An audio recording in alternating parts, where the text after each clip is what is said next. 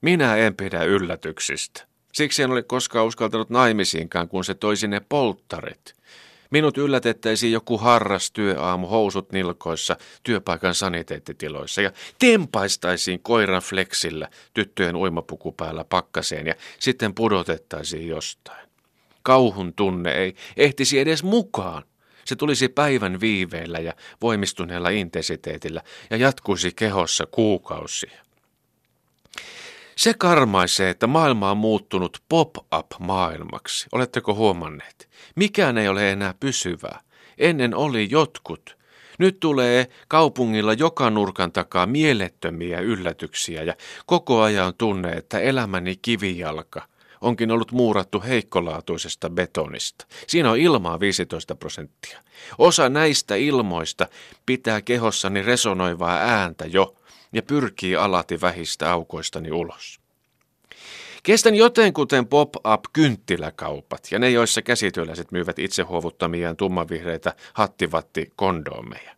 Ymmärrän, että tuotteiden pitää olla kohtuuttoman kalliita, koska liiketilan kuukauden vuokra on kova ja esineet sataprosenttisen tarpeettomia.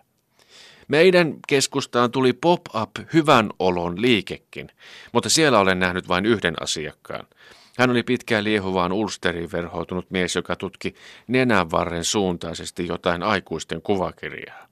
Minä taas jäin tuijottamaan häntä. Molemmat meditoimme.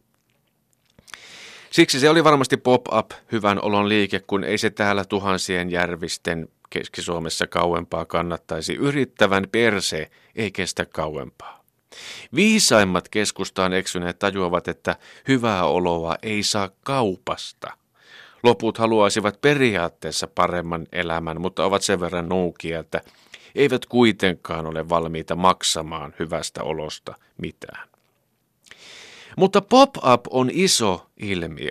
Se tarkoittaa sitä, että jotain tulee nopeasti ja yllätyksenä, ja jos ehtii ajatella tai pahimmassa tapauksessa tottua, se on jo hävinnyt. Roskat ovat enää lakaisematta, jotain tahmeaa tarttuu nappaskengän pohjaan. Ja minä näin unta, että tilasin postista pop-up joulupukin. Se oli postin uusi palvelu.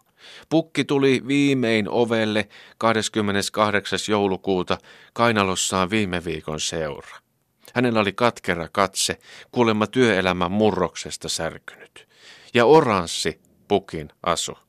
Punainen olisi kuulemma maksanut 80 lisää. En muistanut ruksittaa. Postin pop-up joulupukin kieli oli jäätynyt kiinni jääkairaan. Joku oli tilannut hänet jo pilkille. 40 per reikä. Mutta se, mikä on tänään unta, on huomenna hetken todellisuutta. Yhdysvalloissa tuli pop-up presidentti. Täysin boksin ulkopuolelta. Kuin hippoksella jäähallissa käytävällä nyrkyttävä panda karhu olisi päästetty peliin ja hän olisi voittanut yllättäen pistepörssi. Uutiset muuttuvat pop-up-uutisiksi. Otsikoissa ei haluta kertoa, vaan kiihottaa. Vuoden päästä Snapchat on luontevin tapa syöttää uusi uutisotsikko median nälkäiselle. Toisaalta joulupukki on edelleen kiinnostava hahmo ja hän edustaa puhtaimmillaan nimenomaan pop-up-kulttuuria. Joulupukki tulee aina yllättäen ja saa tunteet pintaan, vaikka ilmestys on periaatteessa vanhastaan tuttu. Muistan lapsena, kun pop-up-pukki tuli pihaan Jokenradion pakettiautolla, ja sen energisoivempaa näkyä ei olohuoneen akkunasta ole sen koomin auennut. Kellon aika on aina arvoitus ja tarkka sanallinen anti, oli se sitten vaikka mölinää. Sekin on ollut mielenterveyttä hoitavaa, jopa eheyttävää, että pukki on myös aina häipynyt ja liukkaasti. Yhtä yllättäen kun hämmentäjä saapui, karvanaama myös pakeni. Se huojennus oli tärkeä. Se sai lihakset lötköiksi ja ihmisen hetkeksi ihmeelliseen onnen usvaan. Hyvä, että lähti. Se olisi vaatinut kohta meiltä jotain. Nyt olemme tässä, omillamme.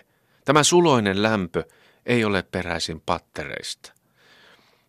Pop-up on siis kauneimmillaan sitä, että vaikka kaikki häviää, meillä on sisällämme tarvittavat ainekset.